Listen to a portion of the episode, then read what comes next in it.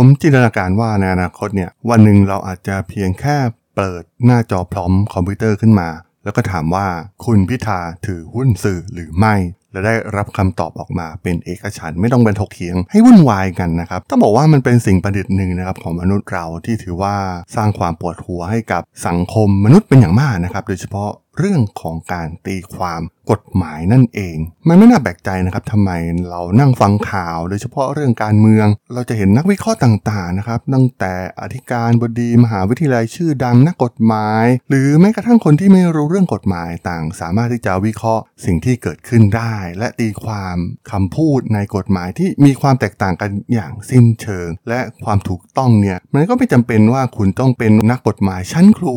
คุณก็อาจจะตีความมันผิดหรือถูกต้องก็ได้นะครับ เพราะว่ากฎหมายมันถูกออกแบบมาให้ถูกตีความ และมักจะถูกใช้ตีความเข้าข้าง ผู้ที่มีอำนาจอยู่เสมอนะครับ มันไม่ใช่เพียงแค่เกิดขึ้นในประเทศไทยนะครับ ปัญหานี้มันเกิดขึ้นทั่วโลกแม้ประเทศไทยเนี่ยจะดูเหมือนว่าโอ้โหปัญหารุนแรงมากนะครับในเรื่องของการตีความกฎหมายต่างๆ นานานะครับ แล้วเรื่องราวเรื่องนี้มีความน่าสนใจอย่างไรนะครับ ไปรับฟังกันได้เลยครับผม You are listening to Geek Forever podcast. Open your world with technology.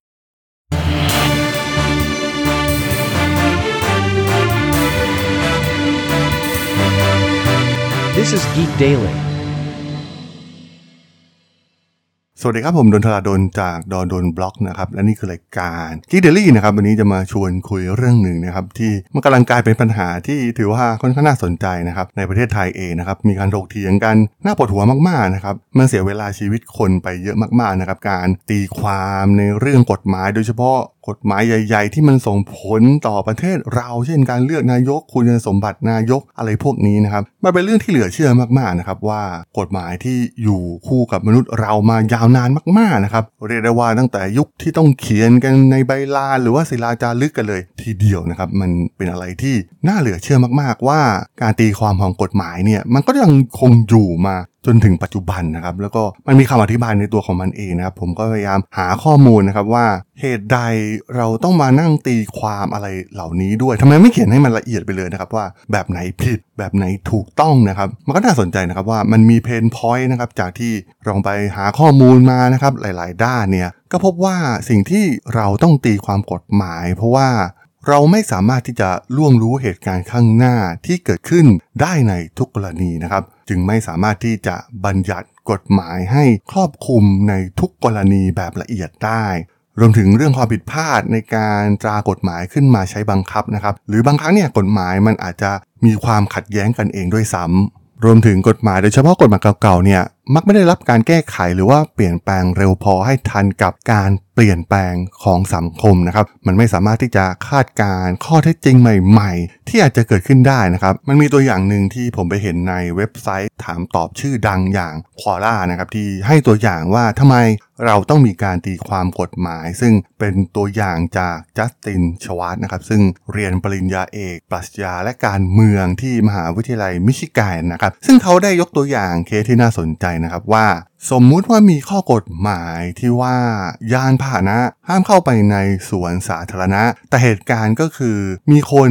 ในสวนสาธารณะเนี่ยเป็นโรคหัวใจนะครับ แล้วบังเอิญมีรถพยาบาลอยู่นอกสวนสาธารณะพอดี รถพยาบาลได้ เข้ามาช่วยผู้ป่วยที่กำลังเป็นโรคหัวใจในสวนสาธารณะ ซึ่งมันผิดกฎหมายหรือไม่นะครับ เพราะว่ารถพยาบาลก็เป็นยานพาหนะ และยานพาหนะห้ามเข้าไปในสวนสาธารณะนั่นเองนะครับที่เป็นตัวอย่างที่ถือว่าเออค่อนข้างเก็ตนะครับว่าทำไมเราต้องมีการตีความกฎหมาย เพราะสถานการณ์ต่างๆเนี่ยมันแปลเปลี่ยนไปตามบริบทต่างๆ ที่เกิดขึ้นนะครับรวมถึงการเปลี่ยนแปลงของสังคม แต่กลายเป็นว่าในหลาย ๆ เคสนะครับในประเทศไทยเองเนี่ยมันเกิดขึ้นเยอะมาก ๆ นะครับ คดียิบย่อยทั้งหลายนะครับที่ขึ้นศาลทั่วไปเนี่ยมันกลายเป็นว่าการตีความของกฎหมายเนี่ยถูกใช้โดยผู้ที่มีอำนาจนะครับ มันไม่ใช่เพียงแค่คดีเล็ก ๆ เพียงเท่านั้น มันรวมถึงคดีใหญ่ ๆ อย่างการเลือกนายกรัฐมนตรีอย่างที่เราได้เห็นข่าวปวดหัวกันในรอบสัปดาห์ที่ผ่านมานะครับ ต่างคนต่างตีความกฎหมายกันไปคนละเรื่องเลยนะครับ คนประชาชนทั่วไปเนี่ยก็สับสนนะครับว่า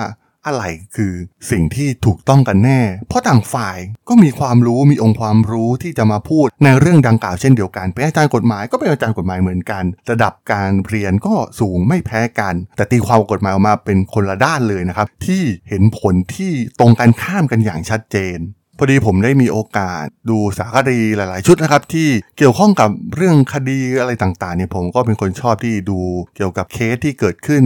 ในอเมริกานะครับหลายๆสารคดีเนี่ยมีความน่าสนใจนะครับ มีสารคดีชุดหนึ่งที่มีชื่อว่า The Innocent File นะครับของ Netflix นะครับ ถ้าใครยังไม่เคยลองดูเนี่ยก็ลองไปดูได้นะครับ มันเกี่ยวข้องกับเรื่องราวของการตีความกฎหมาย เช่นเดียวกันนะครับ คือใครมีอำนาจในตอนนั้นนะครับ ก็สามารถที่จะพาคนที่อาจจะไม่ได้ทำผิดนะครับ เข้าคุกเข้าตารางได้ โดยเฉพาะอำนาจของเหล่าอายการต่างๆนะครับที่เป็นคนของรัฐเอง พยายามปัดความรับผิดชอบนะครับตีความกฎหมายให้ทุกอย่างเนี่ยมันจบง่ายที่สุดนะครับนั่นก็คือเอาเหล่าผู้ต้องหาที่พวกเขาฟันธงไว้แล้วในใจนะครับว่าน่าจะเป็นคนทำผิดนำเข้าคุกด้วยวิธีการใดก็ได้นะครับโดยอาศัยอำนาจ อาศัยต้นทุนที่พวกเขามีมากกว่านะครับในอเมริกาเองเนี่ยมันค่อนข้างชัดเจนนะครับว่าใครมีทุนมากกว่าเนี่ยมีโอกาสที่จะมีชัยเหนือในเรื่องของกฎหมายได้มากกว่านะครับมันเป็นความเหลื่อมล้ำแทบจะทั่วทุกมุมโลกเลยก็ว่าได้นะครับเพราะว่า คนที่อยู่ในหน่วยงานรัฐอย่างอัยการเนี่ยมีทรัพยากรไม่จำกัดนะครับ สามารถเรียกดูเรียกใช้เรียกผู้เชี่ยวชาญอะไรต่างๆ มาช่วยฟันธงในเรื่องความผิดให้กับผู้ต้องหาได้นะครับ แต่ว่าผู้ต้องหาบางรายเนี่ยเป็นคนจนๆนะครับ อย่างเคสที่เกิดขึ้นกับ The Innocent File เองเนี่ยส่วนใหญ่ก็จะเป็นคนยากจนนะครับ คนชายขอบที่ไม่มีต้นทุน ต้องใช้พวกนักกฎหมายอาสาสมัครต่างๆนะครับซึ่งมีต้นทุนที่แตกต่างกันอย่างชัดเจนทำให้พวกเขาไม่สามารถที่จะสู้คดดีได้นะครับ ถูกกฎหมายตีความให้พวกเขาผิด สารคดี Innocent File เนี่ยเป็นการนำคดีต่างๆนะครับที่ถูก พิจารณาไปแล้วนะครับ ซึ่งคาดว่าถูกเล่นงานถูกตีความผ่านกฎหมายที่ไม่ถูกต้องนะครับ เอาเปรียบผู้ต้องสงสัยที่ไม่ได้ทำผิดจริงนะครับ แล้วก็มาลื้อคดีใหม่มาสู้ด้วยหลักฐานใหม่ๆ โดยเฉพาะเรื่องของนิติวิทยาศาสตร์เองทำให้หลายคนนะครับที่ถูกขังคุกฟรีไปนะครับหลาย ๆ ปีบางคนเป็น 10-20 ปีด้วยซ้ำนะครับสามารถที่จะต่อสู้คืนความบริสุทธิ์ให้กับตนเองได้ และถามว่าตอนนี้มันมีอะไรชี้วัดไหมครับว่า เคสที่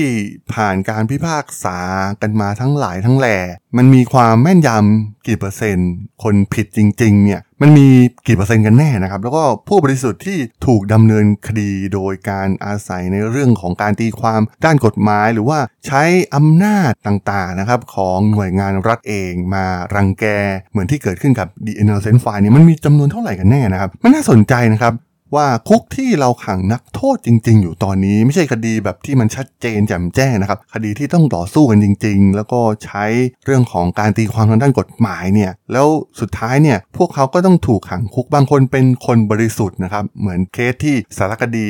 Innocent File พยายามที่จะพูดถึงเรื่องนี้นะครับมันไม่มีตัวเลขชัดเจนนะครับว่าผู้บริสุทธิ์จริงๆเนี่ยที่มันอยู่ในคุกตอนนี้เนี่ยมันมีจำนวนเท่าไหร่กันแน่นะครับมันไม่มีวิธีการที่ดีกว่านี้แล้วจริง ๆ หรือที่เราราต้องมานั่งตีความกฎ หมายกัน โดยที่บางครั้งตีความแบบหนึง่งคนหนึงก็ตีความแบบหนึง่งคือถ้าเป็นคดียิบย่อยเนี่ยมันก็ไม่ได้มีปัญหาอะไรมากนักนะครับ แต่ว่าเมื่อมันกลายเป็นคดีใหญ่ๆ อย่างที่เกิดขึ้นในประเทศไทยเป็นประจำเนี่ยคดียุบพักคดี การถอดถอน การเป็นสมาชิกสภาผู้แทนราษฎร การตีความรัฐธรรมนูญต่างๆนะครับจะเห็นได้ว่าบางครั้งเนี่ยมันตีความแบบ bias โดยที่อยู่ที่ว่าใครมีอำนาจอยู่ในตอนนั้นนะครับ ถ้าจำเหมือนได้ มันมียุคหนึ่งที่คุณทักษิณกำลังเรืองอำนาจอยู่ เขาแทบจะไม่ได้ทำผิดอะไรเลยด้วยซ้ำนะครับในตอนนั้น เพราะว่ามีการตีความไปในทางที่เป็นประโยชน์กับคุณทักษิณเมื่อคุณทักษิณหมดอำนาจไปมีอำนาจอื่นขึ้นมาแทน มันกลายเป็นว่า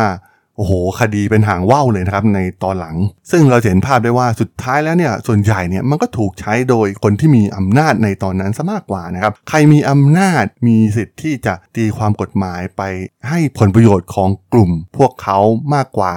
คราวนี้เราลองมาคิด solution นะครับแบบจินตนาการว่าตอนนี้เนี่ยโลกมันพัฒนาไปไกลมาก ๆแล้วนะครับ เทคโนโลยีต่างๆเนี่ยมันก็มีมากมายนะครับ เทคโนโลยีการจัดเก็บเองเทคโนโลยีในการตีความเทคตีความตัวอักษร ตีความกฎหมาย มันก็มีการเริ่มนำมาใช้มากมายแล้วนะครับในแวดวง ยุติธรรม โดยเฉพาะในโลกตะวันตกเองมีการทดลองอะไรหลาย ๆ อย่างนะครับในประเทศจีนก็มีการทดลองในเคสหลาย ๆ เคสนะครับเคสที่แบบเยอะ ๆ นะครับที่โอ้โหไม่จำเป็นต้องมานั่งถกเถียงกันนานๆนะครับ พวกเขาใช้ AI มาคอย predict หรือว่ามาคอย ช่วยเหลือผู้พิพากษาในการพิจารณาคดีได้นะครับ บางทีมันเป็นคดีซ้ำๆซักซ่าปัญหาเดิมๆนะครับ ซึ่งมันก็สุดท้ายผลการตัดสินมันน่าจะเหมือนเดิมนะครับ เราก็อาจจะใช้เครื่องมือในเทคโนโลยีใหม่ๆ ได้อยู่แล้วนะครับ โดยเฉพาะเทคโนโลยีอย่างด้าน AI นั่นเองนะครับ และการเกิดขึ้นของ generative AI large language model เองเนี่ยมันก็เป็นจุดเปลี่ยนครั้งสำคัญอีกครั้งหนึ่งมากๆนะครับ ซึ่งถ้าเราย้อนกลับไปมองถึงเพนพอยต์นะครับว่าเออทำไมเราต้องตีความเนี่ย เพราะว่า บางครั้งกฎหมายที่เขียนขึ้นเนี่ยมันอาจจะผิดพลาด ภาษาที่ใช้ในการร่างไม่ชัดเจนหรือคุมเครือนะครับ หรือว่ามันมีการเปลี่ยนแปลงทางด้านสังคม ไม่สามารถที่จะคาดการณ์ข้อเท็จจริงที่เกิดขึ้นใหม่ ๆ ได้ เมื่อมาลองดูเพนพอยต์วิเคราะห์กันแบบจริง ๆ จังๆเนี่ยทำไมเทคโนโลยีจะช่วยเหลือในสิ่งเหล่านี้ไม่ได้นะครับ ผมก็ ตั้งคำถามนะครับว่าทำไมเราไม่สามารถที่จะใช้เทคโนโลยี โดยเฉพาะเทคโนโลยีใหม่ๆอย่าง generative AI นะครับการเปลี่ยนแปลงของสังคมมันมาจากอะไร มันก็มาจากการ learning เรื่องราวใหม่ๆ ที่เกิดขึ้นในสังคม เราใช้ ChatGPT ในวันนี้นะครับคำตอบที่ได้วันนี้เนี่ยมันก็ไม่เหมือนกับสิ่งที่เราจะได้ในอีก 10 ปีข้างหน้า แม้วันนี้มันอาจจะไม่มีความแม่นยำเป๊ะมากเท่านะครับ แต่ว่า AI เนี่ยมันฉลาดกว่ามนุษย์มากนะครับการเรียนรู้ของมันรวดเร็วมากๆ และองค์ความรู้ของมันเนี่ยมันเหลือเชื่อมากๆนะครับอย่างที่ผมกล่าวไปใน EP ที่แล้วนะครับการเรียนรู้ของเทคโนโลยีใหม่ๆเนี่ยมันไม่ใช่เพียงแค่ไปอ่านวิกิพีเดียนะครับแต่ว่ามันเป็นการนำเอาองค์ความรู้ห้องสมุดไลบรารีออนไลน์ทั้งหลายบทความวิกิพีเดียรวมถึงเอกสารทางราชการต่างๆนะครับที่เปิดเป็นพับลิกและถ้าเกิดมันสามารถเรียนรู้อะไรที่เกี่ยวข้องกับกฎหมายได้ทั้งหมดล่ะครับเราลองจินตนาการว่ามันจะไม่ฉลาดสุดๆเลยเหรอครับ แล้วคำถามคือมันจะสามารถตีความกฎหมายได้แม่นยำกว่ามนุษย์จริง ๆ หรือไม่นะครับ มันสามารถเรียนรู้การเปลี่ยนแปลงของสังคมนะครับ AI มันรู้หมดอยู่แล้วนะครับ เพราะว่ามันสามารถเรียนรู้ข้อมูลใหม่ได้ตลอดเวลา รู้ว่าตอนนี้โลกกำลังไปทางไหน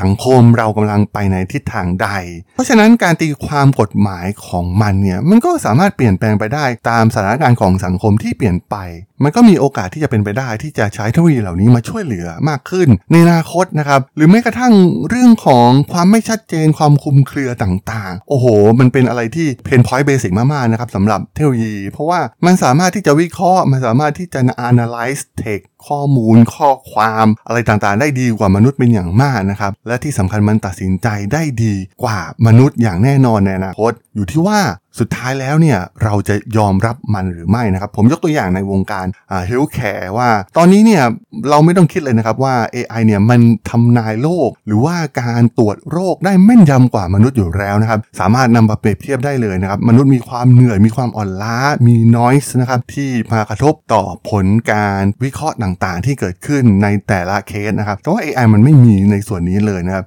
ซึ่งหากมาวัดกันจริงๆ เอาเคสที่ตรวจโดยหมอคนปกติที่เป็นมนุษย์กับเคสที่ถูกวิเคราะห์โดย AI เมื่อเปรียบเทียบกัน มันมีงานหลายงานวิจัยมากๆนะครับที่มันบอกได้อย่างชัดเจนว่า AI เนี่ยมันตรวจได้แม่นกว่ามนุษย์นะครับแล้วก็มันรักษาได้แม่นยำกว่ามากๆ อยู่ที่ว่ามนุษย์เราจะยอมรับมันได้เมื่อไหร่เท่านั้นนะครับ เราไม่สามารถหาความรับผิดชอบจากสิ่งที่เป็นมนุษย์ได้ในอนาคตเนี่ยเราจะยอมรับมันได้หรือไม่หากมันเกิดผิดพลาด ซึ่งมันก็มีโอกาสที่ความผิดพลาดมันจะเกิดขึ้นนะครับ แต่สุดท้ายแล้วความผิดพลาดมันน้อยกว่ามนุษย์อย่างแน่นอน ซึ่งแน่นอนว่าในเรื่องของการตีความกฎหมายเนี่ยมันคงไม่ต่างจากสิ่งที่เกิดขึ้นกับในอุตสาหกรรมอื่นๆนะครับหากให้เทคโนโลยีอย่าง AI มาตีความกฎหมายสุดท้ายแล้วเนี่ยมันก็มีความแม่นยำกว่ามนุษย์อย่างแน่นอนนะครับผ่านการเรียนรู้ของมันอย่างที่กล่าวไปข้างต้นนะครับ มันอยู่ที่ว่าเราจะยอมรับได้หรือไม่ ว่าสุดท้ายเราจะถูกตีความกฎหมายตัดสินความคิดของเราโดย AI นั่นเองครับผม สำหรับเรื่องราวของการตีความกฎหมายใน EP นี้ ผมก็ต้องขอจบไว้เพียงเท่านี้ก่อนนะครับสำหรับเพื่อนๆที่สนใจเรื่องราวทางธุรกิจเทคโนโลยีและวิทยาศาสตร์ใหม่ๆ ที่มีความน่าสนใจก็สามารถติดตามมาได้นะครับ ทางช่อง Geek Flower Podcast ตอนนี้ก็มีอยู่ในแพลตฟอร์มหลักๆ ทั้ง Podbean Apple Podcast Google Podcast Spotify YouTube แล้วก็จะมีการอัปโหลดลงแพลตฟอร์ม Blockdit ในทุกๆตอนอยู่แล้วด้วยนะครับ ถ้ายังไงก็ ฝากกด Follow ฝากกด Subscribe กันด้วยนะครับ แล้วก็ยังมีช่องทางหนึ่งในส่วนของ Line add ที่ a d ธราดล t h a r a d h o l สามารถ add เข้ามาพูดคุยกันได้นะครับ ผมก็จะส่งสาระดีๆ พอดแคสต์ดีๆ ให้ท่านเป็นประจำอยู่แล้วด้วยนะครับ ถ้าอย่างไงก็ฝากติดตามทางช่องทางต่างๆ กันด้วยนะครับสำหรับใน EP นี้เนี่ยผมต้องขอลากันไปก่อนนะครับ เจอกันใหม่ใน EP หน้านะครับผม สวัสดีครับ